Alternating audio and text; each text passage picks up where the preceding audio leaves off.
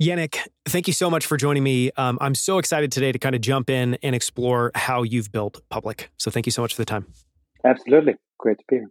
So where I want to start, because we have a, a ton of ground to cover today, there's a lot of topics that I want to get into. Um, but where I wanted to start is if you could just share kind of a quick sketch of the origin story of Public and Public dot com. Yeah, absolutely. So we started Public, um, I think in, we launched it in two thousand nineteen, started a little while before that. And really the problem that we were solving in the early days was actually quite interesting. It was sort of twofold. I guess what most most pitch decks, they try to have this like one problem, one solution, but I think we were maybe approaching it with a little bit more nuance than that, and and we saw this kind of problem around investing, where on the one hand, a lot of people were having were seeing these barriers getting into the market, specifically with regards to like how much money is actually required to sort of like dip your toe into those kinds of waters.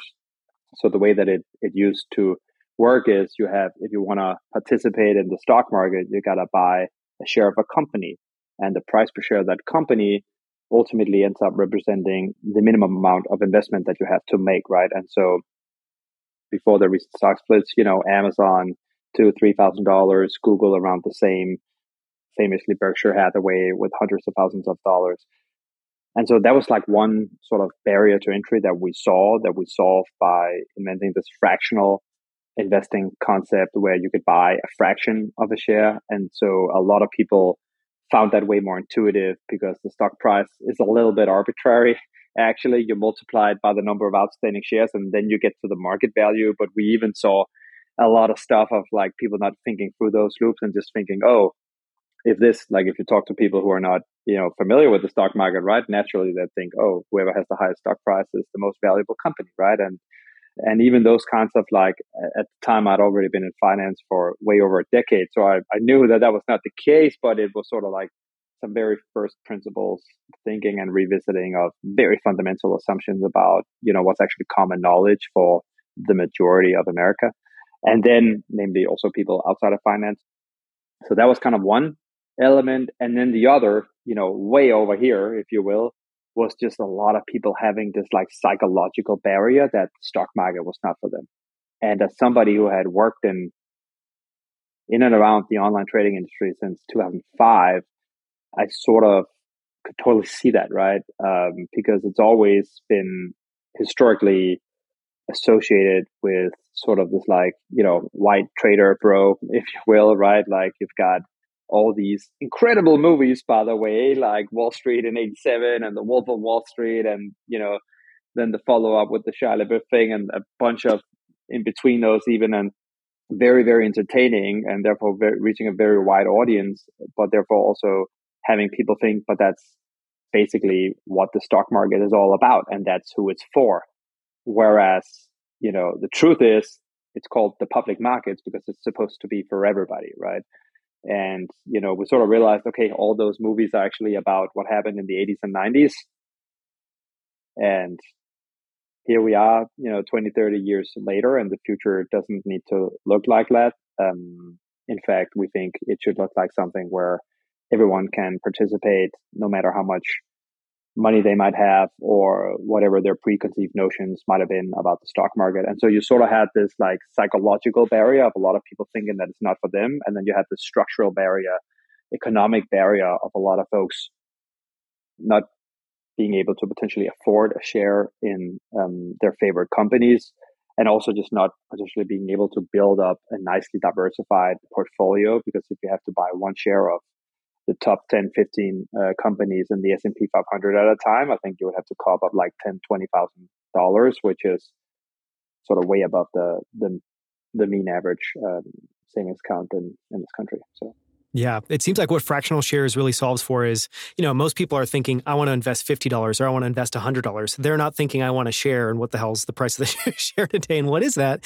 And so it just makes it so that you can actually invest what's comfortable with you, the amount that you want and what you want to invest. It's, you know, somewhat amazing that it took so long for it to be invented, but it feels inevitable in many ways. Yeah, I mean, I guess it, it functioned for two or three hundred years the other way, and then it very quickly changed all of a sudden. I think what's been super interesting to observe is, is I think a lot of the early, even media that Public got, and, you know, a lot of other folks built Fractional kind of shortly thereafter as, as, as kind of features. I still think we're actually the only brokerage that's born Fractional, which is kind of interesting in many different respects. But I think in, in a lot of the early media and awareness around it, it was seen as like, oh, there's a democratization element because it allows for people who couldn't afford to buy a share of Amazon to now buy a share of Amazon. That was obviously true. But what we then also found, especially during twenty twenty and the events of COVID or whatnot, is that it gave people much greater control over their portfolios. So even if you have ten thousand dollars at a time where Amazon is trading at three thousand dollars, you really have to decide, if I want Amazon in my portfolio, does it represent thirty, sixty, or ninety percent of my portfolio at the time that I'm making that portfolio, right? Whereas the fractional capability just gives you ability to fine tune that and mix and model your portfolios exactly as you want it to. And then secondly, it allowed people to dollar cost average in a much more meaningful way, right? And dollar cost averaging, meaning that you recurringly buy essentially into an asset, essentially to sort of like de-risk for time, I suppose, because you might catch a, uh, a stock at a high or a low. And so if you just buy it, you know, every week, every month, then you sort of end up building up an average price that is, um, and that's especially in these very volatile markets that we've been in, frankly, in the last couple of decades. Volatility has been trending upwards. That's become a very popular strategy. And that's really what fractional allowed for the long tail of investors that are not, um, you know, institutional or, um, or necessarily um, high net worth. So, yeah, it was kind of one of these things where, you know, a lot of people thought that it was designed for like this one purpose, this one use case, but it just ended up completely changing, I think, how people invest because it was so much more useful for that. That was just the beginning. And I think today it's just starting to be much more the default of how people thinking about, you know, modeling, controlling, diversifying their portfolios. It totally. It feels like today, if you were going to say, I want to build public dot com uh, or I want to build a competitor or something like that, you would, of course, default to it's always going to be dollar cost average. It just is a better primitive at the end of the day, a better kind of root way to get access and to make those purchases. Makes a lot of sense. Yeah, absolutely. I mean, one thing that I always said was interesting is for all its, uh, it's sort of like pros and cons, crypto was designed like that, right? Crypto was sort of like designed on the internet. And so you're like, you never had to buy one whole Bitcoin to participate in the Bitcoin movement, if you will, right? Or be a be an investor in that. And that's because it was designed in, you know, I guess the paper was written in two thousand eight or something, right? And so the stock market was not. It it goes back a few hundred years. And so I think if you had to invent it today, yeah, you would definitely invent it um, with something like this at the core, no doubt. I want to go back and talk a little bit about the beginning of public dot com, and I'm just going to provide a little bit of context. You know, I think I met you late twenty eighteen, and so I've been super fortunate to have a chance to kind of see you and Public, you know, evolve over those years. And one of the things at the beginning that really struck me, you know, I learned about what you were what you were building, and it made sense to me. And we'll, we're going to get into, I mean, one of the reasons I was so excited about this is Public's been very values focused from day one, and I think this is a fascinating case study of just a company competing on values and and proving that you can actually win and win in a market and win a lot of customers with that. But um, one of the things I wanted to ask about is Robinhood. You know, I remember in twenty eighteen, twenty nineteen talking about it, and I would talk about, you know, Public with with other people I knew, and literally the default response was, well, this Robinhood, like, how do you beat Robinhood? And Robinhood wasn't as big as it is today, but it was a big competitor. And so one of the questions I wanted to ask is, how did you think about that? And what gave you the confidence to, that you could enter the market and you could beat what I'm sure to many people felt like this eight hundred pound gorilla? And every market has incumbents, but this was a startup along with a bunch of other incumbents. No, absolutely. Um, with a, I'm a designer, and like in those early days, like it's not like I looked at that product like, oh, this is ugly, right? Like they won a bunch of incredible design awards. So, so I, I guess I guess it's a good question, and there are a number of elements to it. Number one, I actually came over from London back in two thousand fifteen, I think, uh, sixteen, something like that. So like um, not too long uh, after Robinhood launched, and I think I came over to the U S always having looked from sort of Europe over there across the pond and like just seeing the greatest financial market in the world, right? Um, the S and P five hundred returning, you know, ten or seven percent adjusted for inflation over the last one hundred years, you know, on, I think on a risk adjusted basis, um, you know, that's a pretty great asset and something that you'd struggle to find in Europe. And so I sort of came over here assuming that, of course, everyone would be taking advantage of that. And what I found was that was far from the case. And there, like I said, that there was a lot of these like misconceptions around it. And so there was really these two things, right? Uh, one piece was the fractional thing, which is something that nobody offered at the time, I guess, I think Robinhood or anybody else. Um, and then the other part was thinking that like, this is not for me, right? And so that second part is really where we got the idea for like community and using community as a way to kind of showcase to people that you can do this sort of uh, no matter what, you know, your background or your gender or your age, if you're above eighteen and old, old enough to open an account at least. And so, you know, those two things really then came together in a big, big way to create just an experience that was like, I think, uh, orders of magnitude different. Um, and so that was actually the early days. Now, what's interesting is that might not, to your opening point, be as much as what we're known for now, but I, when I think back to twenty nineteen, twenty twenty, you know, the, the, the product set was like heavily differentiated. We were the only one really offering fractional access to the U S market at the time. And obviously, as other people started to kind of add that feature, um, you know, I think the community aspect still uh, made a big difference. You know, forty percent of, of the customers of, of the users on Public are women, right? That that alone has been a stat that has been uh, wildly different um, than that of, you know, in other startup investing apps or, and certainly legacy kind of companies. But then I think over time, what we started to think about is really that like, okay, what this business more than a lot of other businesses really comes down to is trust. And that might sound like an obvious statement, but when you think about it, financial services, consumer financial services companies, uh, they just have to over-index on trust so much. And the way that trust was built, I think in the legacy, sort of in the older cohort of legacy brokerages, if you will, was through, you know, investing in these personal relationships, actually setting up like brick and mortar stores where you could come in and like build and cultivate that that kind of relationship. A lot of those relationships are then inherited down through the family, right? So like if your parents had a stockbroker, you would sort of inherit that and, and there would be that kind of relationship. But then, you know, in the age of the internet, you realize that like certainly a lot of our generation, we're not going to be going to brick and mortar stores and, and to cultivate those kinds of relationships. And there's actually a question of what relationship do I want with my my brokerage relative, and like how is that trust actually built, right? And so we ended up in this model where, look, we will build trust in predominantly, I think, two ways that kind of reinforce each other.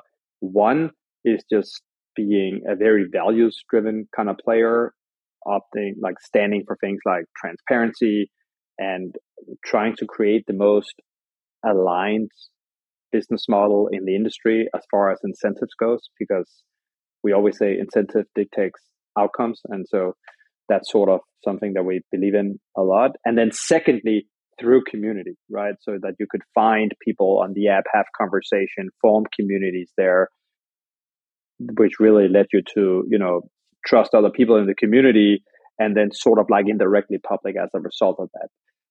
And as you can imagine, in that kind of equation, one kind of fed off the other, and they ended up forming more of a of a growth loop than anything else, in that the more that you're sort of like focusing on values and, and you're, you're, you're talking to people as, as human beings, the more that the, the higher your, you know, word of mouth rate, your M P S score, et cetera, but also the, the, the more communities will actually form that are truly valuable on Public. And so um, that was kind of like probably not something that you would, you know, learn in your average M B A, I suppose, but nevertheless, that ended up becoming kind of the formula for us to really crack into the the space. And, and so, yeah, it was kind of interesting. Like it, it started being more features driven, um, but at the end of the day, a lot of people can copy each other's features, and it ended up being something that I think has, frankly, also more of a moat around it, which is sort of like brand recognition, values, community, like these kinds of things are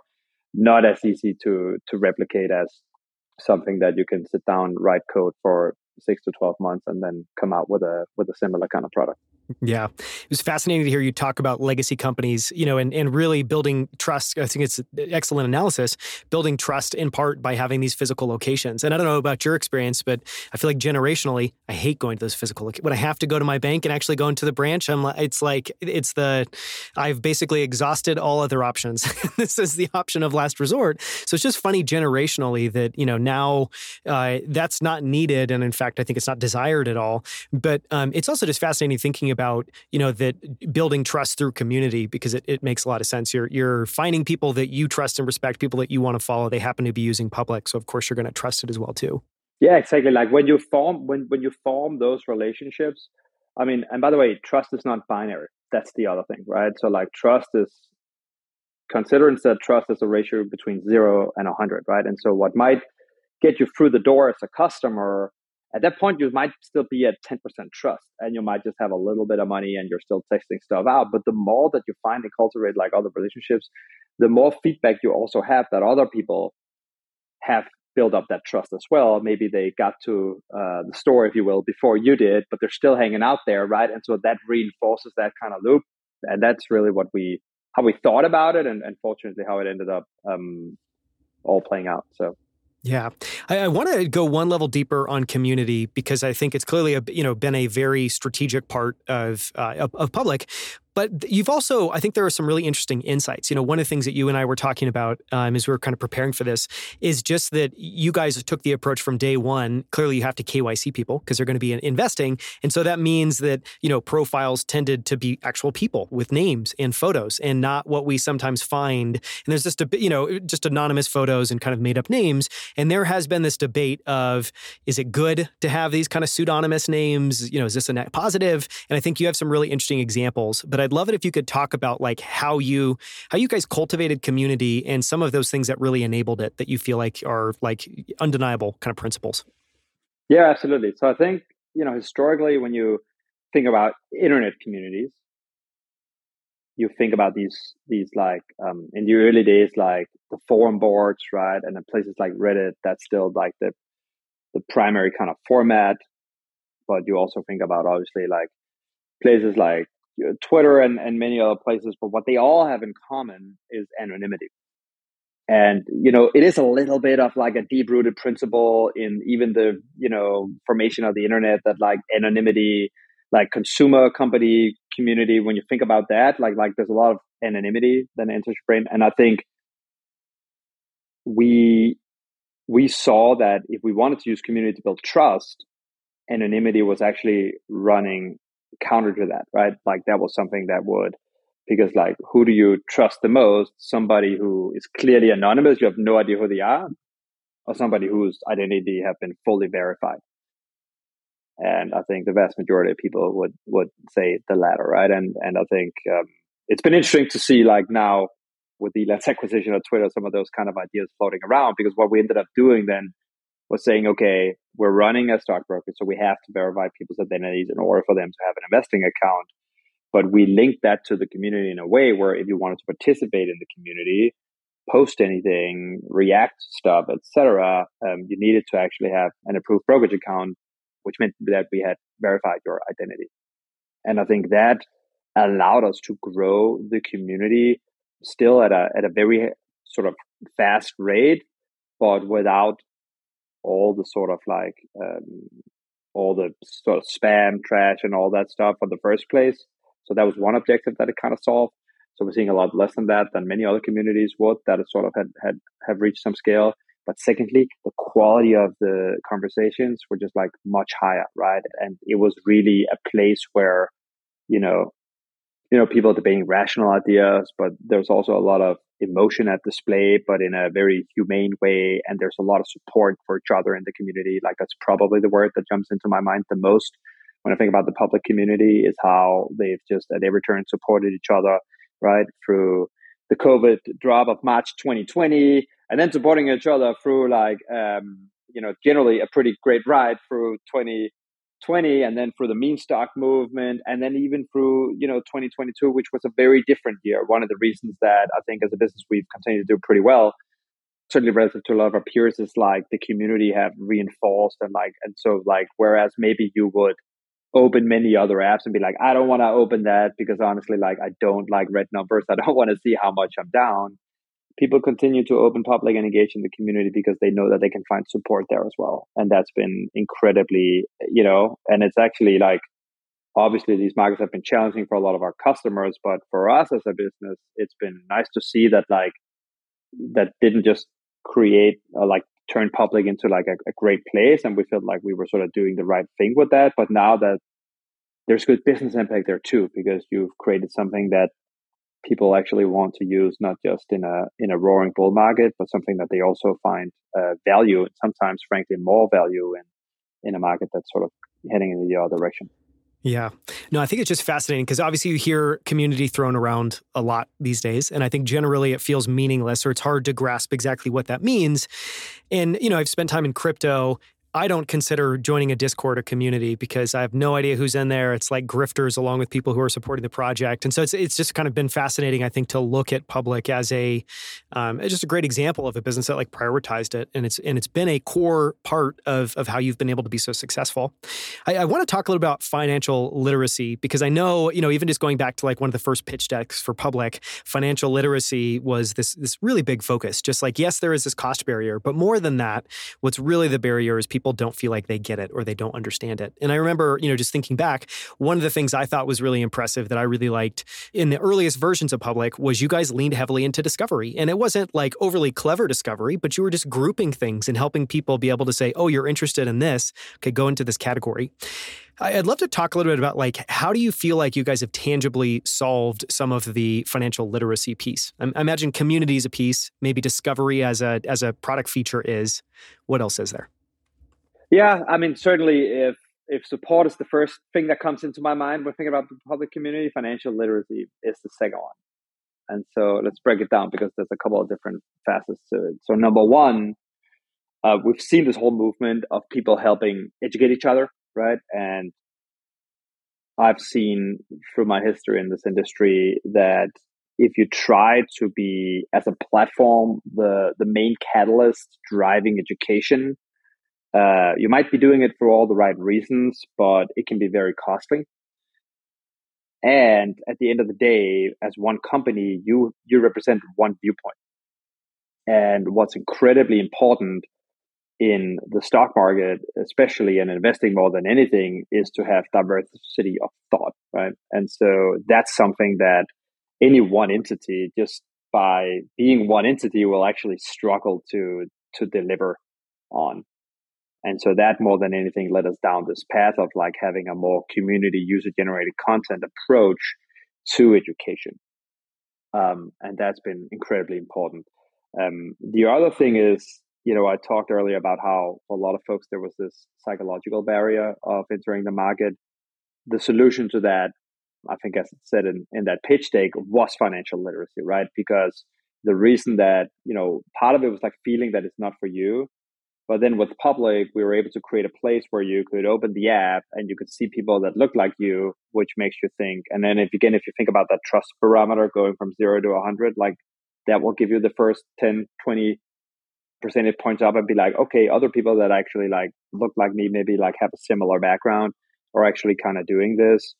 And then the financial literacy piece is is the other thing to like really help you grow your financial prowess as you grow your um, portfolio. And that's also where the interplay, frankly, with the fractional stuff um, worked out incredibly well, because it wasn't this notion of you having to save out ten, twenty, fifty thousand dollars and then get to work. You could actually like learn in a community with others, learning from your own experiences as well as from other people's experiences, which is sort of like learning by doing on steroids, because you're dramatically pulling forward and accelerating your um, your learning curve in that moment when you're doing it together as a group, and but then being able to build up your portfolio, you know, step by step at a time, and and not having to like deposit these huge chunks of money and spend three thousand dollars every time you wanted to buy a share of Amazon, et cetera, because you felt like that you'd done the work and the analysis and you were not ready to do that. And so that's a little bit where I previously talked about these two problems, maybe in a more disjointed fashion. The financial literacy aspect, how you learn it and how you execute on it, that really came together through the holistic sense of the model that those two components kind of represents. And and and so I guess in, in short, you know, the ability to to build your financial literacy, be a better investor, right? Which, you know, maybe initially was mostly true for people that were new to the stock market. Today, those people have become incredibly sophisticated, actually, and that's very rewarding to see when you kind of follow around the community, see how people have really grown.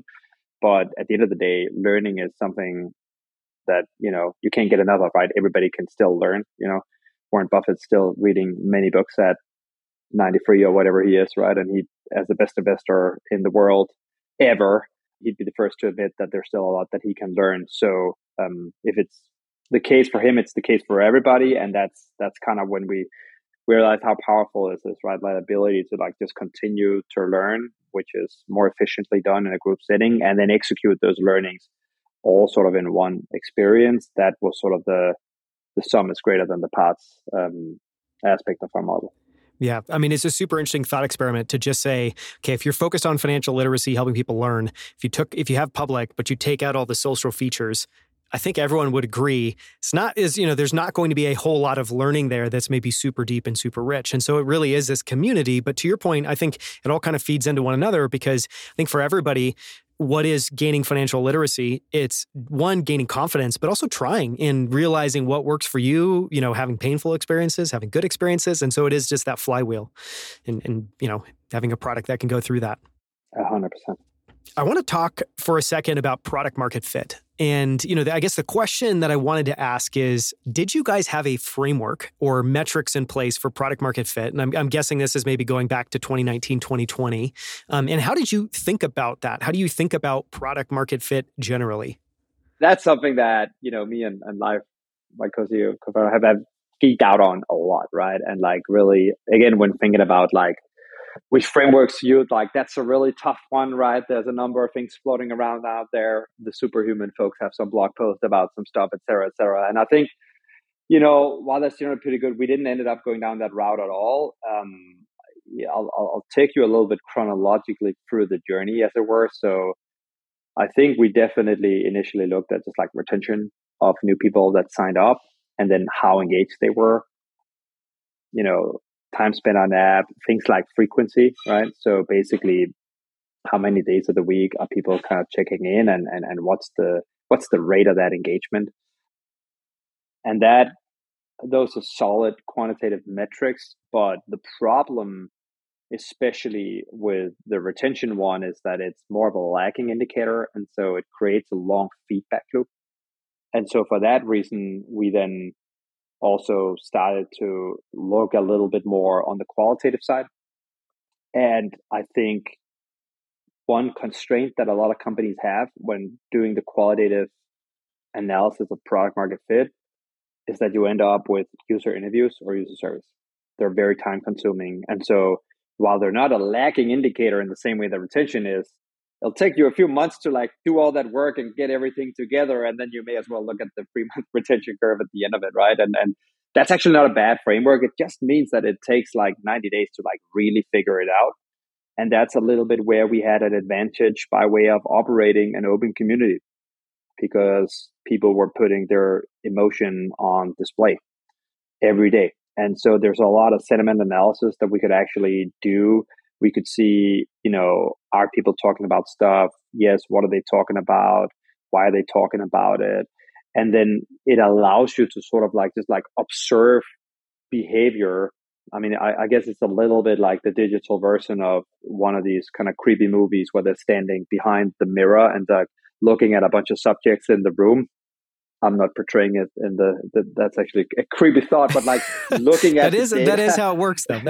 but is this, but that is how it works. Like yeah. That's how focus groups were ran in, in the eighties and the nineties, right? And and even I guess some companies still do that kind of stuff today. But that gave us a little bit of advantage in like trying to like just like pull forward the qualitative measures of product market fit. And and sure enough, we very quickly got to a point where we looked at a cohort that would come in of new signups, and we were able to like observe behavior pretty quickly, and you know also see like how long does it take them to go to the first few posts before they sort of activate, they make their first investments, et cetera, et cetera. Like looking at all these things, seeing that funnel kind of compress, and then we're actually able to, you know, have a better and better idea of predicting what that three-month retention rate uh, would be, which ended up being um, incredibly, incredibly high, quite fortunately for us. And and so, but we had the benefit of being able to like call that a little bit, um, a little bit earlier than um, relative to if we hadn't had the community alive and kicking. Hey, I want to go one level deeper and ask about like philosophically how you think about product market fit. And and the reason I want to ask the question is clearly, you know, if you just, it just, it feels like embedded in the words product market fit is this sense that you go from not having it to having it. And it's like a line in the sand that you cross one day and then you're good to go. And then that stands in contrast with, you know, what a bunch of other very smart people have to say. I know product, um, Scott Belsky, one of his, you know, one of the things he said on the podcast was that it's a liquid, it's not a solid, it's always changing. And it makes me think back to your trust score of your zero to one hundred and people People are always there. How, from a framework perspective, do you do you think about it, and do you encourage other founders to think about product market fit? So I think the reality is, now I was like talking about the early days and maybe like the first time that we founded. The truth is, we've had to found it multiple times, and that's the that's the situation for any company. And I, it'll manifest itself in a in a few different ways. Sometimes things change in your market, and you have to like, you know, rediscover kind of product market fit because, you know, they're not constant, to Scott's point, right? So it's like, you might analyze the market first, build the product to serve the market, but then the market moves and then you gotta, you know, uh, use the big taboo word of pivot the product a little bit, right? And that's sometimes the market moves, sometimes the market just expands and then you're realizing, oh, now I gotta serve it. Uh, so I gotta find, so regardless of which scenario in, you, you'll have to find product market fit multiple times. And actually, in most cases, you've got to find what I call product market channel fit, because you've got to consider how those customers come through the door in the first place. And behavior can be very channel specific, depending on where you're finding your customers. And so we would, in the early days, go out and partner with a lot of communities, right? So we partnered with uh, with Girlboss, Sophia Amoroso's community at the time, for instance, and that brought a lot of really smart women in to the app that would certainly see things very differently than um, you know other channels that might be predominantly male, for instance, right? And so, like, you got to think about all that, and that might be like two things where, you know, talking about Scott, the first mile there is really important, and and one of the things that we've gotten increasingly more sophisticated around and increasingly better at is not having the first same first mile for everybody. Um, and so the the earlier, you know, one of the, as a product manager, like one of the uh, kind of shitty things about running financial services companies, like the funnel is so long and there's just no way around it. Like I would meet investors who had not invested in fintech before. They're like, they'd be like, dude, your funnel is like terrible. Like the onboarding is like twenty questions. And I was like, that I kind of have to ask though, there's no other way around it. But if you take the glass half full approach instead of the sort of more pessimistic view on that, uh, what that means is that you're able to actually get a lot of data and, and like learn a lot about your customers very, very quickly. And normally it would take maybe like ten app sessions, you know, over four days, uh, over the next two weeks or something like that to to sort of get a, a good picture of why are your customer here, what are they trying to do, what are they trying to learn, how are they trying to accomplish the objective that they're sort of having coming through the door. And so you can get you can get a better idea uh, of that a lot more quickly uh, by uh, even these like know your customer kind of questions that we have to ask and uh, and so forth. And so I think when it comes down to it, you know, you got to find product market fit multiple times. I think we found it with fractional sort of technology that we build, you know, we founded with community, but also later we founded with more values-based things like the decision to, you know, abandon the payment for order flow mechanism, right? Um, which is sort of like a change to the product that we made um, as the market also was very kind of rapidly evolving, right? And so that's another great example of it. Yesterday, we announced that we're going to be launching treasuries, which is another sort of way for us to bring product market fit because, again, the market has changed, right? So the market specifically, like quite literally macro, the market has completely changed, right? Rates go up, tech stocks and uh, growth stocks for the most part have come down. The overall market is also down, but it also creates this amazing opportunity that anyone who who didn't invest fifteen years ago might not be familiar with, which is in the fixed income space. And so now we're sort of redeploying that entire playbook of like, okay, here's here's actually this generation of millions and millions of investors. The vast majority really have never been interested in fixed income. Frankly, why would they when the rate's been zero? It's been an irrelevant asset class. They've it's it's gone for like the last decade, if you will, right? But now it's come back in a huge way. And, you know, we announced it yesterday, uh, starting with the six month maturity, we're offering four point eight percent yield. And that's almost like a people's like, hey, it's a little bit too good to be true. It's like, no, that's the U S Treasury people. Like, what can I tell you? Right. And so we're realizing right now that we need to like, you know, redo our thing with like, okay, there's a lot of education needs to happen here. The community is like getting their hands into it and like asking all the right questions. So it's a super exciting time right now. I'm looking forward to to seeing how that plays out. But I think we'll end up, again, finding, you know, product market fit um, one more time with that asset class. Same goes for the alternatives business that we sort of launched last year. And so it's just this, this like journey of finding it multiple times. Um, you don't have to be right one hundred percent of the time, but you got to be more right than wrong for the most part. And so that's why it's really helpful to just like develop this, this kind of process for it and this like framework of thinking for it. And then as it happens, your intuition owns in and it gets better and better every time. And so um, I don't know that I'll say that it becomes easier because a lot of other things change too. But as you go through those cycles, you start to grow as a as a decision maker, as a designer, product manager, whatever whatever your role might be. You develop that capability. It's like a muscle, you know, and so yeah. it's not going to be easier, it's a muscle, but exactly. you at least have yeah. it and you've, you know, worked it. I was just going to say really quickly, you know, I was really excited to see the Treasury Yield product in part because the U I is fantastic and I no longer will have to use Treasury Direct dot com, which is just the world's most atrocious. Looks like it's literally built by the Treasury Department, maybe was. Um, anyways, so it's cool to also see that get packaged. Yeah, it's it's kind of like weird. Like I, I, I you know, I, I never like to uh, to say bad things about our competitors, but certainly not when it's the U S government. Like it's a little bit strange to actually be technically competing a little bit with, with, with those folks. But honestly, like I think you know, I don't want to speak in on their behalf in any way, shape, or form. But the first signals that we've seen is like there's a lot that we can like. Obviously, the ability to actually you know invest in these T-bills. But what we could really also bring to the table is just putting them at the forefront, having people get educated around them, right? It's it's sort of this chapter of financial literacy that, like I said, has been, you know, irrelevant for the past um, decade. And now it's come back in a huge way. And, and a lot of people are really engaging in that. So, yeah.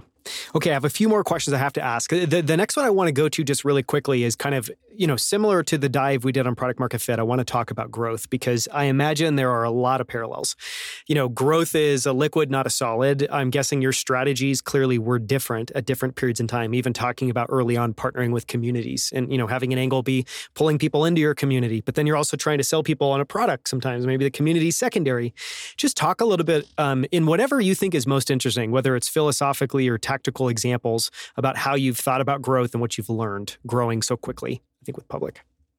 Yeah, absolutely. So um, it's been interesting. So the, the way, by the way, that we've always divided sort of the work between me and, and Leif, my co-C E O, is I'm responsible for product engineering and, and he's responsible for growth. And where we come together to form one person as much as we can is in the product growth work and, and like in the product market growth or channel fit exercise, right? So, um, yeah, early on, we, I mean, we've, first of all, our philosophy here has always been from day one, build a really diverse set of, of channels, right? Um, specifically, you never want to be addicted to an algorithm that, you know, the Facebooks of the world might wake up and just change one day and then just like see all the numbers going down and to the right suddenly. And so, there's a lot of work for us that went into finding other channels. And it's, I think, much harder than just going to the Facebook ad manager and upload some nice ads and start clicking those buttons.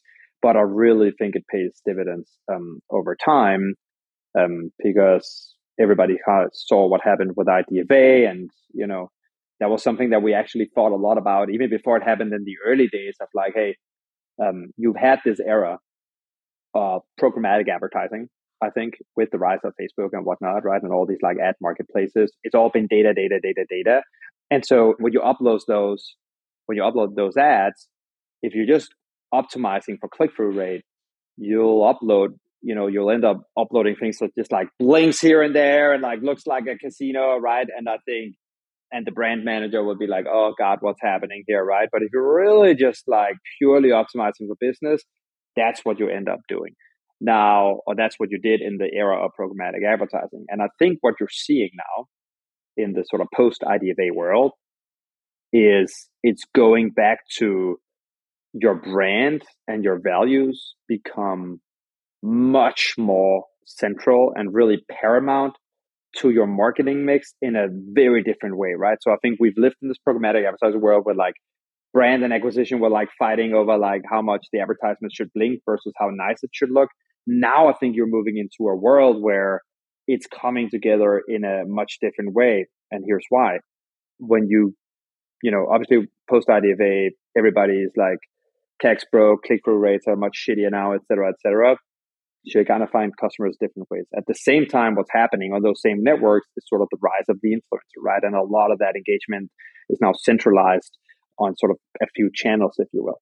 And so your ability to partner with those creators is very rooted in your brand, right? Because that's a totally different exchange than the one you're making with the Facebook ad manager. The Facebook ad manager exchanges, here's some money, here's a blinky ad, and you'll send me, you'll send me users. I'll get impressions, they'll click. And, you know, this is one where any creator is like, okay, if I have to put my brand behind your brand, it's an exchange of sort of social currency more than anything, which is, is, is a totally, it's a totally different sort of thing, right? And so that's really where I think with Public, we've, we've benefited a fair amount from, from always being a very transparent, you know, we're trying to build the most trusted um, investing platform for our generation um, and beyond. And as part of that, we've really owned in on like being very values driven, being very transparent. And a benefit of that has been that a lot of these creators have really been able to get behind us in a big way. And I think that's been, that's been huge for us. And obviously like the community angle there means that there's a nice integration to that, et cetera, because, you know, if you're somebody who might want to put up a YouTube video every week to like tell people about, you know, markets or analysis of this, that, or the other, you know, you could be things like, if, if you're going to miss me between now and next week, you know, you can follow me in Public and you'll see a little bit more daily what I'm up to. You know, people put the, on display what they have in their portfolios, et cetera. And so it's just been a way that we can like first attract these communities by actually investing in brand and, and not just acquisition, which is kind of interesting relative to the old era of programmatic advertising. That's a little bit of a one eighty in a way.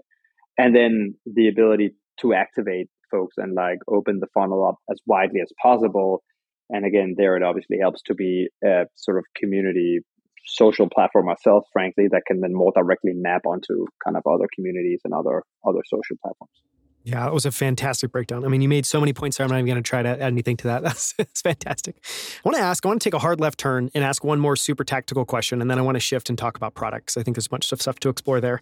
And what I want to ask, uh, uh, you know, tactically is when you and I were talking about what we might cover, one of the things that came up was how you guys have embraced the D R I model. And this, and, you know, this ties into a little bit into how you think about brand, which I think is another really interesting thought. And it really gets to this, I, I think, you know, this philosophical idea that accountability versus responsibility and how you think about those things. So I know it has teed up a bunch of stuff there. Um, talk a little bit about why you guys embrace D R Is, how you approach that, and how that trickles through into things like brand and brand ownership, quote unquote.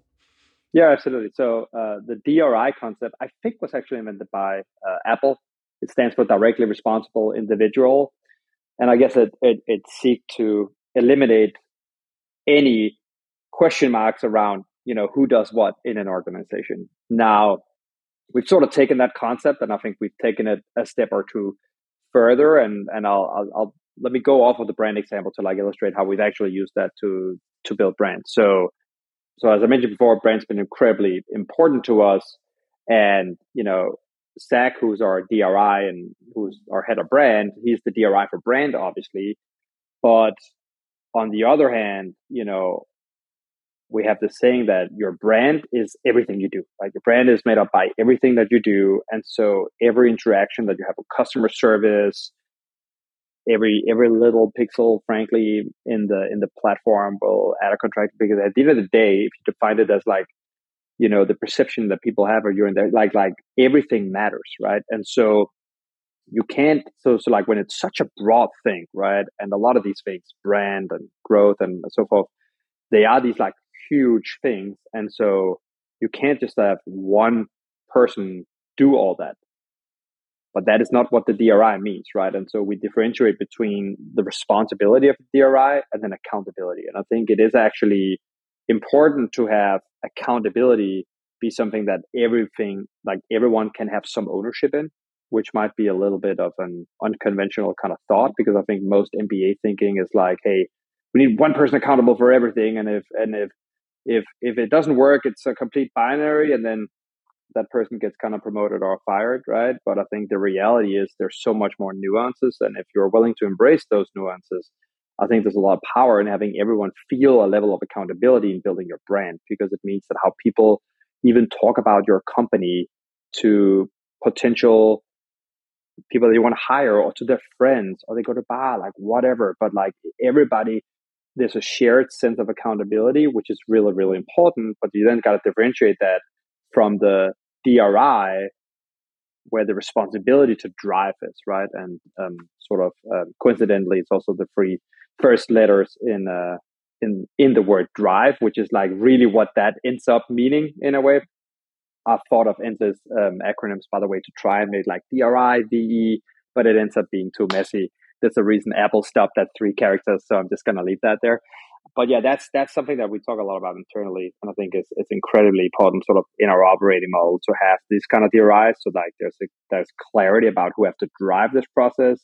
But frankly, for most of like the company wide objectives, everybody's got to feel some accountability in that, and everybody's got to be able to see how their work directly rolls up into that.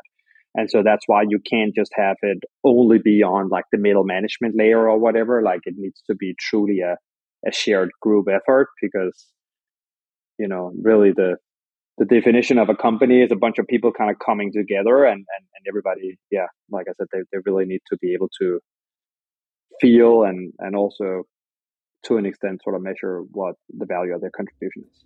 Yeah. And maybe a litmus test that I would throw out, which might seem really silly, but I think, you know, Public performs incredibly well on this, is, you know, something I like to do is just like find the least sexy surface area that a company has, which I tend to think of as like the help center, and go and read an article. And is that something where you're like, oh, I don't even, you know, it's just terribly done. There's such a low bar for it. It's not helpful. It doesn't integrate with anything else. Doesn't, you know, use it, calls features by different names. Your guys' are incredible. And they're, they're simple. They're not anything, they're not like over the top. But I, I think it's that sort of uniformity of ownership and this sense that, no, we all have a chance, we all have a role to play, is really important. Yeah, one hundred percent. And and uh, there's a lot of truth to the statement that your brand is made up by everything you do, because every touch point matters, right? And I think, you know, we're talking about brand as one example here, but but growth is another one, right? Um, where, you know, yes, there's a D R I for sort of growth and acquisition, but there's so many things that go into that. Like I said, the funnel is incredibly long, et cetera. And so like the person who's responsible for onboarding as a P M also needs to feel some accountability for growth. Otherwise, even if he's not the D R I for growth, right? Because otherwise, you know, if you fill the top of funnel, but onboarding isn't doing its job, then nothing kind of matters at the end. And, and so that's been sort of in, important for us. I want to close, you know, we only have a few minutes left. I want to close by talking about um, product. And, and because I think it's something that Public is really good at. And I'll just kind of, I guess, share some thoughts. And then I'd love to kind of open it up to you to kind of talk about how you think about it and how you approach it. But even just preparing for this, you know, there's not only, so in the product, you guys started with, with obviously stocks, you've expanded into alternative assets and crypto, you got E T Fs, you also now have treasuries inside the product. So even within the product, there's this kind of rich world. and this rich focus of just making the experience, I think, incredible. But it, totally aside from that, then, it, you know, you guys have some incredible features like Public Live. Like, if you weren't values-driven, if you weren't focused on helping people feel this, you know, that they have financial literacy, that they have control, they know what they're doing, you wouldn't do something like Public Live. It's incredibly well done. And you have stuff like Public Town Hall. Pulse is really interesting as a way, you know, as an example, I've had Robert Cantwell, who's the fund manager of um, Holdings. He, he runs an E T F called Compound Kings I'm a big fan of. I know he's used it and has raved about it as just a way for him to connect with, with shareholders. So these are all, like, what I love about it is it's opinionated, it's well executed, and it ties to what you're doing. So it's not going to be a particularly graceful, tight question. But I guess what I want to ask is, what drives, you know, I guess what is different about Public that you not only invest in these things, you do it really thoughtfully, but you execute on them really, really, really well? So I think we we over-index a lot on what we call invest with context, right? So if you break down the public value proposition, it maps a little bit to what you're saying. But the way I would say it is sort of like invest in everything. That's the vision. That's the future that we see. You know, we're expanding the definition of what can be an asset class. We literally even have things like uh, alternative investments on the app, you know, which everything from like C O T S and art and this, that, the other, now treasuries, et cetera. So like all doing that. But then the, the sort of level right below that is invest with context, right? And so when you can invest in everything, doesn't actually mean that you, that you should. It's, it's up to every individual to decide based on their own risk factors, et cetera, how they should construct their portfolios. And so there's a huge responsibility that actually comes with that when you're opening up such a vast investing universe to people to to just do the very best you can do to give people context. And, you know, um, we have this saying that, like, we always want to put investors first, right? We want to help people be better investors, be the best investors that they can be. And, and that's a little bit where all these kind of formats um, have come in. And, you know, to the point on quality, I think it's mostly because, um, you know, we obviously have an incredible team that I think sets a very high bar for this stuff, but it's also just like very important to us, right? It is a very important part of the experience. Um, we want Public to be not just a place where you go to trade, but a place where you experience the markets. And I think that's been sort of part of that vision from day one, right? It might have started with community, and now we've leaned a little bit into the Public Live stuff, which, you know, for the audience benefit, is sort of a social audio show that runs now multiple times a day with many times, you know, the open starts nine fifteen every day, um, a quarter to before the market open. There's breaking news kind of coverage, et cetera, and like this like social audio kind of format. And it's really, it's really helpful for people. The town hall stuff is something where we bring leadership of public companies directly onto the app to actually take questions from retail shareholders who, you know, are not really invited to the earnings call. Um, oh, yeah. So if anyone has ever tried to join an earnings call, like, someone should just go and try that experience if you haven't. What you guys have built is so much better. Yeah, thanks. So I think it, you know, it, it might, the invest with context uh, might have started with community, right? You can see the Venn diagram here between financial literacy, invest with context, like all these things, right? They're all a little bit different sides of the same kind of coin, like, you know, investor education. And so, you know, it started there where we expanded with that concept of like, oh, is there a richer kind of format that you can dial into every day? And now you can replay them. So we have a whole library, which is like effectively like a podcast in the app at this point. And then you've got, yeah, things like, you know, town hall, which is where you can hear it directly from the horse's mouth, so to say, the leadership of these public companies, right? And that's a little bit us seeing ourselves as like, hey, we don't just want to be a broker of securities. We'd like to be a broker of relationships as well, right? Like, and a lot of um, leadership in public companies really want to build and cultivate relationship with their retail investors as well. If nothing else, then just for the fact that there's a lot of data that actually shows there's the highest form of loyalty that you can have to a company, right? Like people that own stock in ride-sharing app uh, A will not use ride-sharing app B, right? And we see that all the time. And so there's sort of like a rational argument for why you would want to go and kind of cultivate that that like investor base. And yeah, that's just generally how we've kind of thought about these things, right? Like, can we be not just a place to trade, not just, you know, a broker of securities, but a place to experience the markets, and also a broker of relationships to leadership public companies, to other people, um, and so forth. And and that that generally sort of helps inform our product roadmap. Yeah. I think what I just appreciate so much about it is it ties into what you're doing, and you can feel you, you guys are doing impactful things. What I mean by that is, you know, I think before fractional share ownership or before, you know, Pulse or town halls or Public Live, if you were a retail investor, I mean, as I alluded to, I've I've tried, you know, I've been on earning calls before. It's a t- atrocious, atrocious, atrocious experience. And so it feels like Public is an advocate for all retail investors and is really trying to create the best world for them and obviously tie that in with everything else. And it just feels very different than people that are focused just on trading, helping you trade, helping you invest. Um, you know, and I love that. That ties so closely into your values. Any closing message for people listening? Any kind of final thought to share? We've talked about a lot. We have talked about a lot. Uh, it's been great. It's funny because I, I, I enjoy the tactical stuff as much as I enjoy like the greater philosophical things, right? And like I think I think really the ability to like go from one to the other, like that's what I personally define as like doing the work and like really like um but at the same time being able to like have deep and kind of big thoughts, like that that spectrum is really what um personally I just find a lot of joy in too. So it's always fun to like look back and reflect, and um yeah especially with someone like yourself who was early kind of part of the journey and and can also, you know, like know the hypotheses that we had at the time and seeing having seen some of those uh twists and turns and like been there to observe everything. um so yeah I mean, it's such a it's been such a treat to be able to kind of follow along and and uh, see a bunch of ideas that I was really rooting for in the beginning play out. Um, has just been so cool. So thank you so much for the time, Jannick. I really appreciate you taking the time to come on. Um, thank you, thank you, thank you. Yeah, thank you, Dan. Thanks.